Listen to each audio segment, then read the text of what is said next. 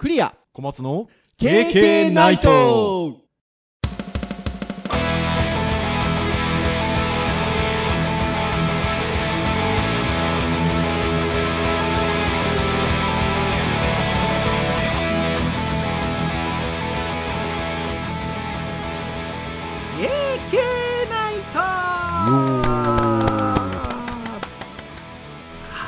ということで第353回の配信でございます。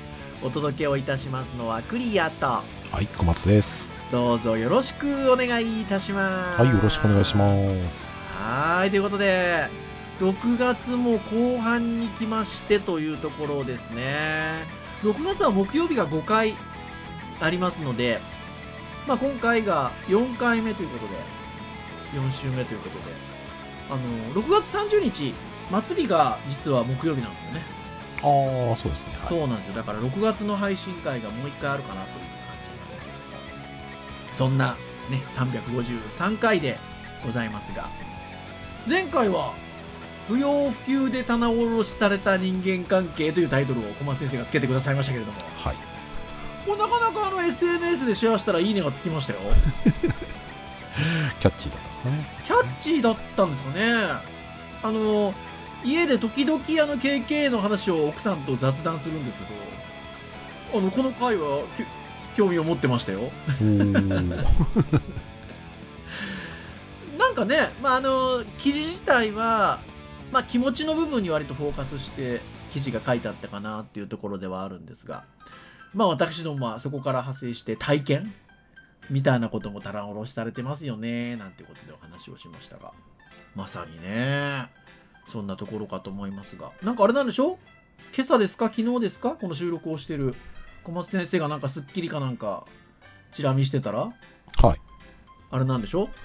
もう、あの、めんどくさい要件をコロナを口実に断ることがでできなくなってきたみたいなああ、そうですね。ことを取り上げてあったんでしょ？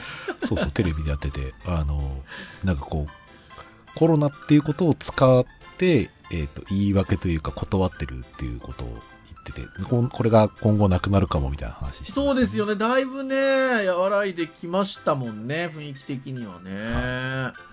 なので、確かに今までだったら、ちょっと今コロナだからねってね。なんか、こう、要望を受ける方も、要望する方もなんかね、方便と言いましょうか。はい。コロナだからっていうことを方便的に使ってた場合もあったかもしれませんが、はい。まあ、それがなかなか言い訳として通用しなくなるということで。まあ、なんか、致し返しって感じですね。そうですね。ってなところでございますが、はい。じゃあ今日何の話をしようかなっていうところなんですが、今日はですね、えーウェブ会なんですよね。ローテーションでいきますと、えーウェブ会なんですけれども、まあどうでしょうかね。昨今のニュースでウェブ会、ウェブ的なニュースって言いますと IE が終わったっていうとこですか？ああ、ね、なんかその IE が終わったことによって、みんなエッジを使わざるを得なくなって、エッジを使うんだけど、IE にパスワードを覚え込ませておいたために、あ情報システムにパスワード教えてくれってくれあ。て、え いや、そんな、おし、どういう管理してんだよみたいなね。そんなニューススがあったんですか？なんかね、ニュース、そうですね、なんかニュースとか記事で僕見ましたんですよ。あらー、それ知らなかったですね。どっちかっていうと、やっぱりほら、クリエイティブな知り合いが多いので、はい。ようやく終わったっていうね。対応しなくて、まあまあ昨今はね、そんなに対応がうんぬんってあんまなかったですけど、ようやくでもなんか、名実ともに対応しなくていいみたいなね、声が 周りは多くて、今のでも小松先生のお話面白いですね。まあね、一般でずっとその、データをね、まあ引き継ぎ、エクスポートして使えば使えるんでしょうけど、そういったのはやっぱりあんまり意識してない人からしてみたら、まあ、なかなか、うん、そういうこと起きるだろうなっていうのはそうですね起き分かりますけど、るでしょうね。へえいやというところで。まああの僕も大学の授業も始まって、えー数ヶ月って感じなんですけどクォーター制なんで、はい。えーまあ、第2クォーターと呼ばれる2学期が、えーまあ、6月から始まってるんですけどちょうどあの2クォーターってあれなんですよね。1年生がまあ授業を取り始めると言いましょうか。はい。まあ1クォーターのうちは新入生はなんかいろいろね新入生にまつわる授業だったりとかを受けてることが多いのでなのでまあ本格的にというんでしょうか何でしょうか。受け始めるのが2クォーターからということで1年生向けの授業ででウェブの授業なのでちょうどね IE が終わったねとか終わるねって話をしたんですよ。はい。そう。そしたらやっぱね若い方でも知ってる方いて。気にしなくてよくなりますねなんていう新入生の子でもそんなコメントを寄せてくださる子もいたので。いや、気にしてたんだ。ねえいや本当にびっくりしちゃいましたけど。まあでもね一時代を築いたと言いましょうか。まあ2大ブラウザーの頃はね2大ブラウザーと言いながら IE が8割とかそんな感じでしたもんね。まあ、一時期はぶっちぎってましたね。ううん。んなのでまあその2大ブラウザーのもう1個はネットスケープナビゲーターでございますけれども。まあネットスケープもなくなって久しいですが。IE もいよいよ終わりを迎えたということで。はいニュースでございましたが。そんな中ですね小松先生がですね編集会議で面白いサイトをまあサイトというか記事か。記事を紹介してくださったので今日はねそれについてゆるりと話そうかなと思うんですけど IE の話してんのかいっていうことでしないですよ。もうだって私たち何度してますかっていう話ですよ IE の話。むしろネタとしていなくなったことによって今後やらなくなるかもなぐらいの。そうそうそうそうそう。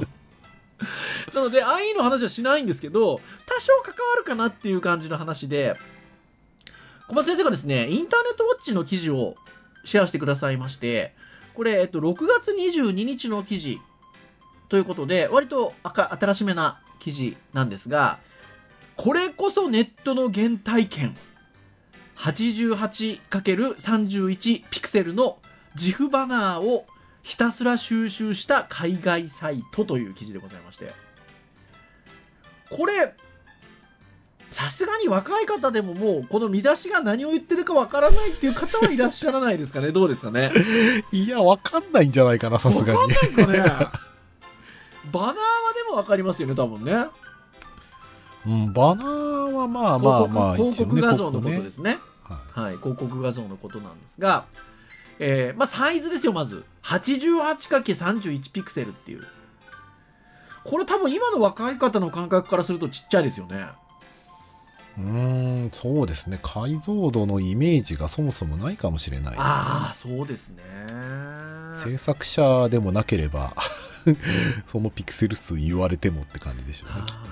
まあ僕らがこういうお仕事をウェブ,、まあ、ウェブにウェブのクリエイティブに関するお仕事を始めたのって1990年代後半まああの2000年前っていう感じですけどその頃はねウェブページの幅って640ピクセル幅ぐらいで作ってましたよねああ、まあそうですね。そうですよねで640ピクセル幅のホームページウェブサイトって考えた時に88ピクセルの横幅のバナーっつったらまあまあサイドバー的なサイズですよねうん、まあまあ7分の1ぐらいですよ。そうですよね。っていう感じなので、まあ、このサイズのバナーはよく見ましたよね。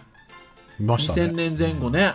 うん。そうですね。はーい。っていう感じなんですが、まあ、記事のちょっと一文をちょちょっとずつ、ちょっとだけ、あのー読みますと、1990年代から2000年代にかけて一世を風靡した自負バナー、これらの自負バナーというのは、まあ、要は 88×31 ピクセルの自負バナーなんですけど、えーブロードバンドへの移行やフラッシュの流星、さらには HTML5 の移行に伴って徐々に姿を消し、リンク集なるコンテンツがされたこともあって、今やこのサイズのバナーを掲載しているサイトはほぼ皆無に等しいということで。まあそうですね。ないですね。ないですよね。なんですけど、これをですね、収集しているサイトがあるんですよ。集めてる。はい。その名も、ザ・88、まあ、日本人なんでちょっと88って呼んできますが、ザ 88×31 自負コレクションというサイトでございまして、まあ、懐かしい。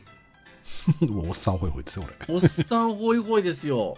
で、1ページあたり800個前後のバナマナーが掲載されているということで、これが、えっと、4ページぐらいあるんですよね。まあ3600個って書いてますからね。そっかそっかそっかそっか。トータルで3600なのか。はい。掲載がされてまして、まあこれ言えてみようだなと思うんですけど、当時の環境ならば全てを読み込むだけでブラウザーがハングアップしていたはずが、今だと、まあ問題なく読み込めちゃうっていう。はい。確かにそうですね。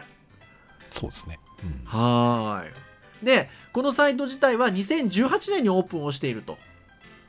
で、着実に収録数を増やしているということなんで、これはだから今後増えていく可能性があるってことですよね。まあ、インターネットアーカイブから見つけてくるんですかね。ね。ということで、ですので、今この収録をしている時点だと4ページぐらいありますね。はい。っていう感じになっておりますが、日本語のバナーも多数含まれているので、かつて見知ったバナーがないか探してみてはいかがだろうかという記事の締めになっておりまして、えーその The88×31 ジフコレクションというウェブページのアドレスが載っております。はい。はいですので、まあ、ぜひね、皆さんインターネットウォッチのこの記事をですね、ちょっとさん、あのー探していただいて、はい。そこから辿っていただきながら聞いて、見ていただけるといいかなというところなんですけれども。まあ、じゃあでも、ああれですね。まあうんこうやってボケーっと見ながら、インターネットアーカイブかと思って、うんでもインターネットアーカイブから、そのね、うん古いサイト見て、うん。残ってる画像とかもあるあるわけじゃないですか。はい。あるある。ってことは、サーバーに画像が残ってる可能性もあるってことで、はいはいはいはい。もしかしたら今世界中で動いてるマシーンの中にこういったバナーの画像が置いてあるサーバーがまだあるんだろうなって頭に浮かぶとうん。なんかこのサイトってそういうなんか あの本当になんだろうな宝物っていう言い方をするとあれですけど、うんなんか化石をこうコレクトしたみたいいや、なほんとそうですよ。集めるの大変だろうなと思いながらなんかね、あの、このデジタルなインターネットの世界における化石の収集サイトですよ、これ。うんでもそれが僕らよく目にしてたものなのでいやー、ほんとそうですねう。ん時代を感じる。とてもあのね面白いので、はい。ちょっとね、つらつらっと4ページ見ていこうかなと思うんですけど、まず1ページ目。はい。まあ、800先ほどもあった通り800ほど載ってるんですけどやっぱこの辺じゃないですか。マクロメディアフラッシュプレイヤーってなってますよ。とかね、アドビのあのアクロバットとかね。アクロバットとかね。その辺の。マクロメディア系のは僕が一番多分バッチ系使ったものですね。ねえショックウェーブとフラッシュ、フラッシュにこの関して辺でもは数字です、正ね。直な話はい。載せてたでしょ？載せてましたよ。ねえだって僕もフラッシュのコンテンツ自分で作ったサイトとか載せてたのでこれやっぱバナーつけてましたもんね、大体、この時のバナーが何のバージョンか大体わかりますよ。うん確かに確かに確かに確かにこれ5の時、これ4の時、これそうですよね6の時わかりますよ。そうフラッシュプレイヤーのそのアイコンの模様デザインがね変わってきますもんねあとはそれと並んでね、アクロバットリーダーとか。はいうんまあ、まあまあそうですね。それ系だとそれです。まあそれ以外にもあるけど、他にも出てくると思うんで。うーんあとはアマゾンもちらほらアマゾン .com そうか、アマゾンイメージないな。ねえ。アマゾンもでも何気に日本に入ってきたのも1990年代後半ぐらいから入ってきてたような記憶があるので。ああ、なるほどね。使い始めたのもそういう意味だと、最近っちゃ最近なのかな、ねそういうだとね。ここ10年ぐらいだな。え感じですかね。まあとはなんかはい。この手のまあまああの総じてなんですけどちょっとね大人なバナーも多いですね。ああ、そうですうね。ん。確かに写真のね、こう、セクシーな写真をちょっと加工した感じのものが。ものはありますね結構ね。いろんな言語のうんバナーがあるかなっていう感じなんですけどとてもアニメーションで動いておりますよ。まあ独特ですよね。この時代のやっぱ文化ですよね。こうん。う、点滅していたりとか、うん。ビカビカさせたりとか、ねえ 横スライドしたりしてますから結ね。構ギラギラしてますもんねもう今あるとなんかその、逆にかえって怖いサイトなんじゃないかと思あっちゃそうう。そうそうそうそうそ んな感じの印象になる感じですよねはいはーいで2ページ目がねなかなかわおこれもあれもって感じですよそうですね。最初にメインにつくのは僕は Firefox。ファイアボックスですね。Firefox もだいぶ最近ね、シェアが そうですね、下がってしまいましたけど、でもやっぱこのキツネちゃんは常にこのキツネちゃんなんですねって感じがしますね。うんでもなんか、Firefox のバナーを貼ってるページそのものがあんまりイメージないんですよ、ね。確かに確かにね。こんなんあったんだなっていう逆うんに驚きはありますね。確かにそんな感じがしますねあとはねこれ懐かしいなと思ったんですけどジオシティーズ。ああ、ジオシティーズね。ヤフーでした？日本だとヤフージャパンかなんかで。ああー。ヤフージャパンジオシティーズってありますねバナーが。はあ、はあはあは。あ、じゃあヤフーなんですね。ねえ。ありましたけど。いわゆる簡単にちょっとサイトを作れるようなサービスですよね。そうそう、無料で、お金払ったらバナー消えるよっていう。でお金うん払わないでタダで使うんだったら、あの勝手にその上とか下の領域にバナーのバナーがね入りますよってういうね。やつでしたけど。もう多分今これ知ってる人少ないですよね。まあジオシティーズって言われてピンとくる人ってやっぱりもうそこそこの年齢いやそこそこの年齢だと思いますよ。まあ今日はだからまあおっさんホイホイということでね多分ね特にポッドキャストでね知らない単語バリバリ出されたらねなかなか聞く気失せますよねでもこれは大丈夫えっと2ページ目の真ん中あたりに大量にあるのがインターネットエクスプローラー今日お話で、ね、出てましたからねはい。なんですが、これもやっぱりいろんなバージョンがあるんで、ちょっとね、あの、デザイン的なものがいろいろありますね。ありますね。で特にやっぱりこう印象的なのがあの今の多分ブラウザ使ってる人感覚で分かんないと思うんですけど昔のブラウザってあのなんでしょうね。そのアドレスバーの上にナビゲーションのバーがダーンってあるんですよ、でそのナビゲーションのバーの右上ら辺にそのブラウザ特有のアイコンがあってそうなんですよ。ブラウザーが割と自分はどのブラウザーっていうのを主張してたんですよね、昔はね。そうだから僕は黒板とかあのホワイトボードとかにブラウザがあってねこういうレイアウトをするとねっていうのを説明するときに大体四角書いてヘッダー作ったら右上の方にでかく「いい!」っていい書くんですよって書きますもんね。そうそうそうそう。そうするとこれはブラウザだなって認識してもらいやそうすかったのでそうそうそうそう。でそこのアイコンがこう読み込みするときくるくる回ったりしてた回るんでんですすよよね。でそれがこのバナーでもちゃんと回ってるんですよね。インターネットその E のマークがこうなんか地球が回ってるようなうん、自負アニメーショョン回ってるんですよね。ン だからい一個だけすっごい早く回ってませんなんか。これ多分当時のマシンスペックで最適だったんでしょうねそうですよね。今のスペックだと相当コマ数が早く回っちゃってる早く回っっていう多ちゃうんでしょうね分ことですよね、おそらくね。いやー、ほんとそうなんですよ。だから、そういうのもあれば、フラットな感じの表現になってるやつもあるんですよね。そうですねありますねうん。あとはちょっといわゆるこう、なんていうんですか？半透明な感じとか、アクアな感じのインターネットエクスプローラーのアイコンもあって、ありますねなんか本当に時代を感じさせますね。ってなとこですよ。で、その後は、Java がちょこっとあったりしつつ、じゃあなんか JavaScript のバナーがありますよ。JavaScript なんかライブラリの配布かなんかしてるやつですかねなんですかねでも JavaScript フリーとか JavaScript Now とか書いてありますもんね。怪しいですね怪しいでですよね。Java はね、このちょっとなんかコーヒーのアイコンみたいなね、ありましたよね。あとはちょっと僕下の方に行くと Linux とか Linux ありますね。あとはまあ一番下にライコスとかがある感じです、ね、あライコス懐かしいっすね。検索エンジンねそう、検索エンジンですよ、皆さん、ライコス。次から次へと いや、もう今日はもう、まあ今日は畳みかけますから。ってなあたりが2ページ目ですね。はい2ページ目でありまして、で、次3ページ目に行きますと、頭の方にね、Mac があるんですよね。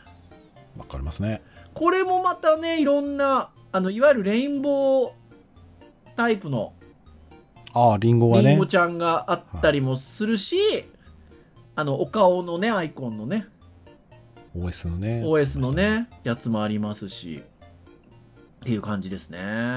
うん、でも逆にあれですね白いあの Mac のあのリンゴマークはないですね、ああ、確かに確かに。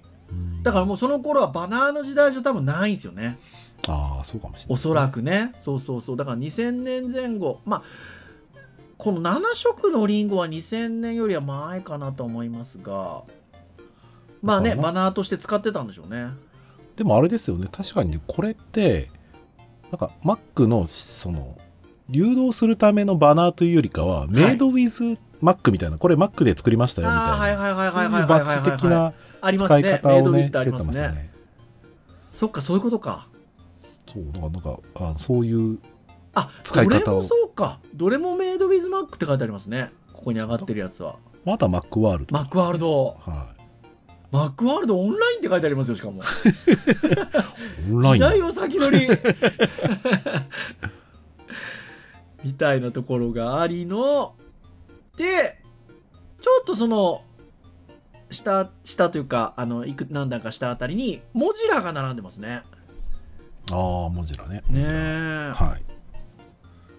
結構たくさんありますねそしてですよ Windows メディアプレイヤーとかああ、Windows メディアプレイヤーね。はいはいはい。ホットメールとかオフィスとかっていういわゆるマイクロソフト系のバナーがちょっと固まってますようん Windows メディアプレイヤーとかはね、昔その、ブラウザで動画が見れなかったんですよね。うんだから動画を見るためには、クイックタイムを入れるか、リアルプレイヤーを入れるか、はい。Windows メディアプレイヤーを入れなきゃいけなくて。そうなんですよ。でもユーザーが入れてくんなければ見れないコンテンツってことで結構避けられる。だからそれこそ、えっと、僕ずっと大学時代からバンドやってたので、えっと、自分のバンドのページとかを作ってたわけですよだから当時。でそうすると自分たちの曲を、まあ、ウェブでかけたいな流したいなと。で今みたいに回線が太いわけでもないし、まあ、ストリーミングだとリアルプレイヤーだという感じですよ。スマイルですよ。で今小松先生おっしゃった通りまあプレイヤーインストールしてもらってないと聞けないからとやっぱバナーを置くんですよね。うん。Windows メディアプレイヤーのバナーとリアルタイムリアルプレイヤーとね、えっとまあ、クイックタイムですよね。置くことになるわけですよ。ね、もう今の時代はね、YouTube でいいじゃんっていうそうですよ話になっちゃ本当そうですようね もう。スマートフォン1個あったらもうスマートフォンで録画して、音だけでもいいですけどね。はアップしたら、もう1時間以内にその簡単にできちゃうわけい。いやですよ、ね。本当にそうですよ。大変だったな そしてこう見るとさここはマイクロソフト系が固まってるんですけどはい。フロントページありますよ。フロントページもマイクロソフト、ああ、ページ作るやつでしたそうページ作るやつですよ。ウェブサイトをね。ウェブサイト。あフロントページ2000とか書いてあるから2000ぐらいまであったってことですよね。フロントページがね。でマイスペースとかマイ SQL とかね並んでますね。ーマイスペースは SNS で SNS ですね。マイスペースは SNS でマイ SQL はまあデータベース。データベース。はいですね。マイ SQL のこのクジライルカかイルカちゃんですよね多分これねそうですね。印象的ですけどなんか使ってないやつもありますね筆記体のうーん。こんなのあったんだないやー面白いですねあで ちょっと下っていくとネットスケープがたくさんありますよバリエーションだけで3、40、30ぐらいかな ?3、40ぐらいです。ごいっすねだからやっぱ量があるっていうことは、やっぱそれなしにこう、貼られてたってことなんでしょうね、きっとね。さっきのあの IE8 のあれで言うとネットスケープもすっげえ速いのが1個あってネットスケープ2.0って書いてあるんですよ。だからあそんな時代の時に最適化されて作られてるから今だとこんな早く動いちゃうってことですよね多分ね。あ、うん、多分当時はいくら早くしたところで多分ゆっくりだったんでしょうね。そうですよね。きっ めっちゃ早くバッタンパッタンパッタンパッタンしてるのが 2.0って書いてありますよねいやーネスケもねいろいろありますよねあの灯台型の。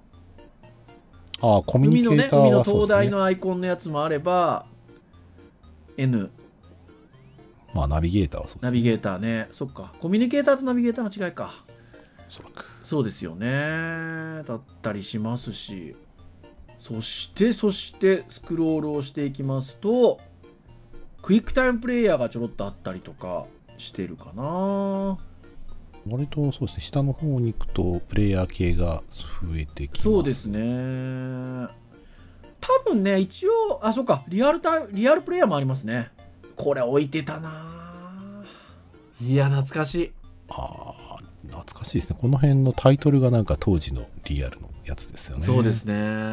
リアルワンプレイヤーとかありましたね。リアルワンプレイヤーね。やばいな。涙出てきそうだな。そして4ページ目が一応今の段階では最後になっているんですけどこれ多分ねアルファベット順に並んでんですよね。うん。おそらく、はなので4ページ目なんでね VWXYZ あたりの感じで言うと W3C のバナーがあるんですよね。XHTML1.0 とか。はいはいはいはいはいはい。HTML4.01 とか。貼ってましたね、3.2このとかね。ね。あるんですよね。もう今年の授業からは W3C は本当にちょこっと言うだけで WhatWG の説明をしてますよ僕。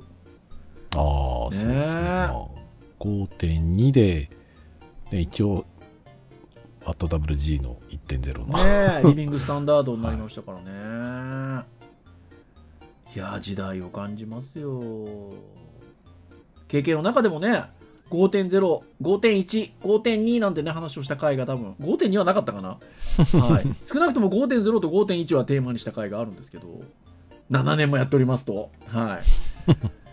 まあそんな感じになってきておりますよというとこですよねあとはなんか WinZip とかありますよダブルなんでね、ウィンアンプとか。アンプとかね、ウィングアンプとかね。あとは Y か、Yahoo か。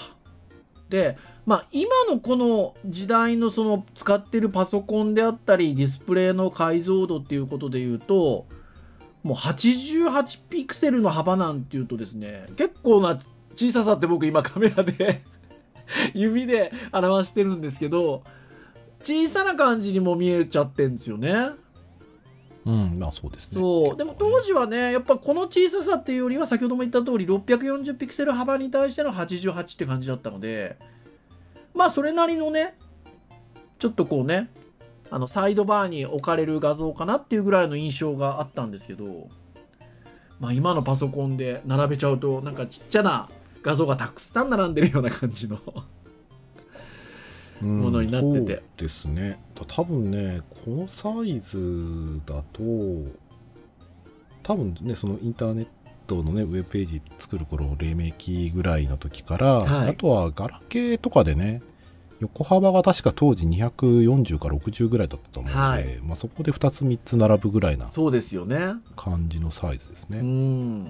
まあ、今だとしたらね、スマホで使われても指で押せないというか、押すのに大変みたいな感じ本当ですね。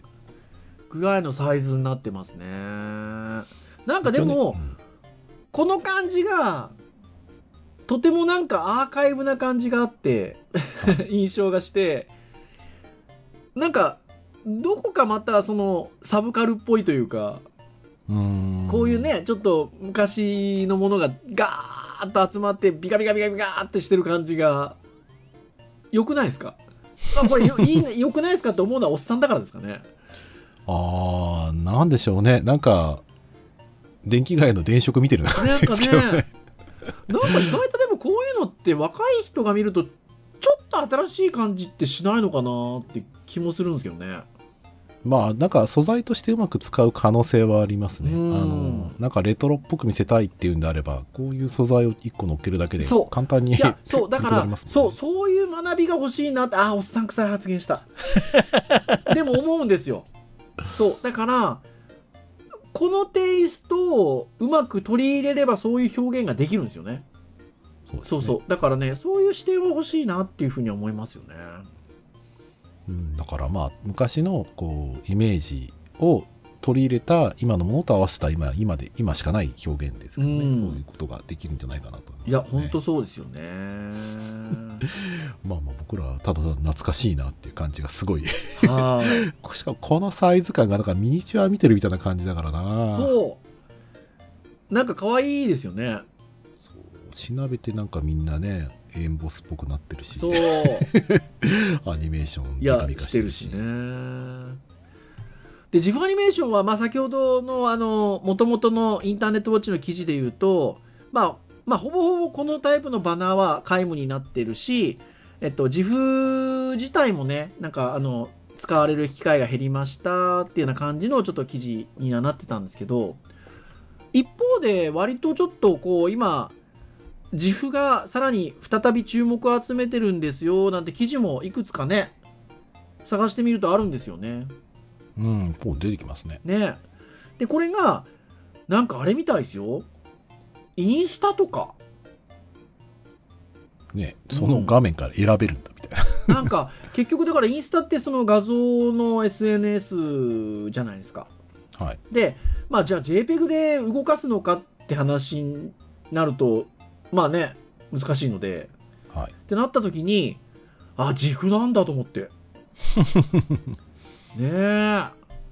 だからあの自負で、えっと、アニメーションで動くものをインスタグラムのストーリーなんかで要は表示をさせると。ああこういう今文化なのねと思って。うんまあ逆にそういうのが機能としてあれば、まあ、若い人でも聞いたことありますって話にいやなるん本当そうですよね。だからちゃんとそのインスタの検索のまあタグというかカテゴリーの中に自負があるというところで。うん。まあね自負のいいところは先ほどのねあのリアルプレイヤーだなんだかんだって話をしてた時にねプレイヤーがないとって話しましたけど自負はねブラウザーで動きますからね。そうですね。まあ、うん。ちょっとスマホで言うともしかしたら自動再生止まっちゃうかもしれないああ確かにね。けど。というところではあるんですがなので使われてるんですってで何で作るのかなと思ったら例えばキャンバーとかで作るみたいですねなんかまあ、ネット上のね、まあ、ネット上のアプリとかでもフリーのものでもね、多分あると思いますけどね、はい。割と組み合わせ的には、複数のね、あのーなんだろう、画像を組み合わせて作れるもんだから、割と自由な幅で作れますからね。ん。いやね一時期は自負はねあの特許問題みたいなのでね使えなくなるみたいな話もありましたけどありましたね。まあそんな話もなんかねはるか昔みたいですね。2003年とか2004年ぐらいには特許が失効しててまあ現在では自由に使えるっていうあの考え方でいいというところみたいで、まあそうですね。業界的には使えなくなるから差し替え問題が起きるみたいな話はどこにも現れなかったので、ねそうですよね。うん。で、大体が、大体ものとしてピングがね、出てきてみたいなね。うん。でピングがも。アニメーションできること知ってるんですかね？いやー、そんなに多分ね、あの実はみんなね、見てはいるんですよ。はい。多分ね、LINE スタンプとかね、ピングでアニメーション作られてるの結構あああはいはいはいはいはい。るので、で、GIF アニメよりかはピングの方が色数も使えるし、そうですね。アルファもエッジがギザギザになって使えたりもするので、まあでもスタンプとかだったら別にギザギザにならなくても、その中で使えちゃうから。確かに確かに。うんまあまあでも多分、そういうもので使われてるよ。ただフォーマットとしては、うん。もう今使う人にとってみたらね、別にフォーマットは何であれ、使えれば別にそうそうそうそうそういいわけですからね。うん。僕らみたいにこう、自負が、ピングがって言ってるのはもう制作者だけですから。確かに。そういうと。いや本当にそうで。そう。でもなんかその一時期自負はねって言われてたものがまたね若い人にいろんな形で使われてるんだなと思うと面白いなっていうふうに思いますし。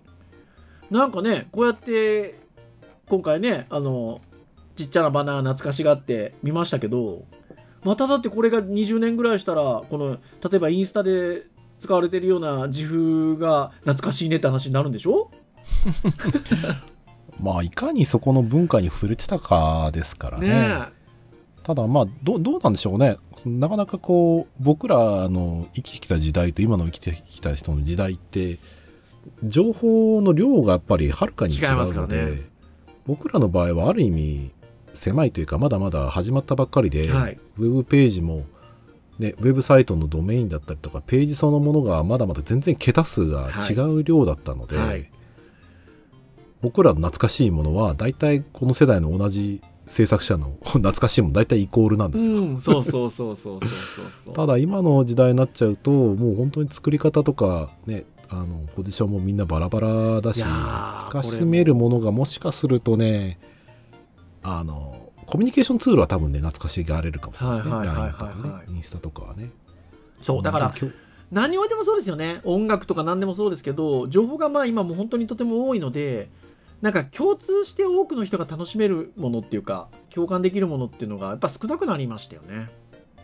うん、僕ら時代に比べたら少なくなってる印象がありますね。うんっていうところかなっていうふうに思いますがまあぜひ僕らと同世代の人は懐かしがっていただければなと思いますし はいまあ先ほど途中にも言いました通り、まあ、若い皆さんはなんかこういうの見てあなんかこの平成の感じなのか。2000年前後は。昭和な感じじゃなくて。まあ、平2000成年前後は。平成な感じを出したい時は、えー平成のデジタルな感じを出したい時にはこういうバナーテイストを出してあげると。いいよっていうところで。はい。ちょっと参照してみられるといいんじゃないですか。平成半ばの表現ですよね。ねえ平成の半ばの表現ですよ15年とか16年ぐらい。怖い怖いもう いや、だからあれですよ、これ聞いてる人で、大学生とかね、大学1年生とかだったら、あ何バ、バナー、バナーパイセンですからね。そうですよバナーの方がパイセンですよ パイセンなんだって感じですけどね。生まれたのは先ですよ。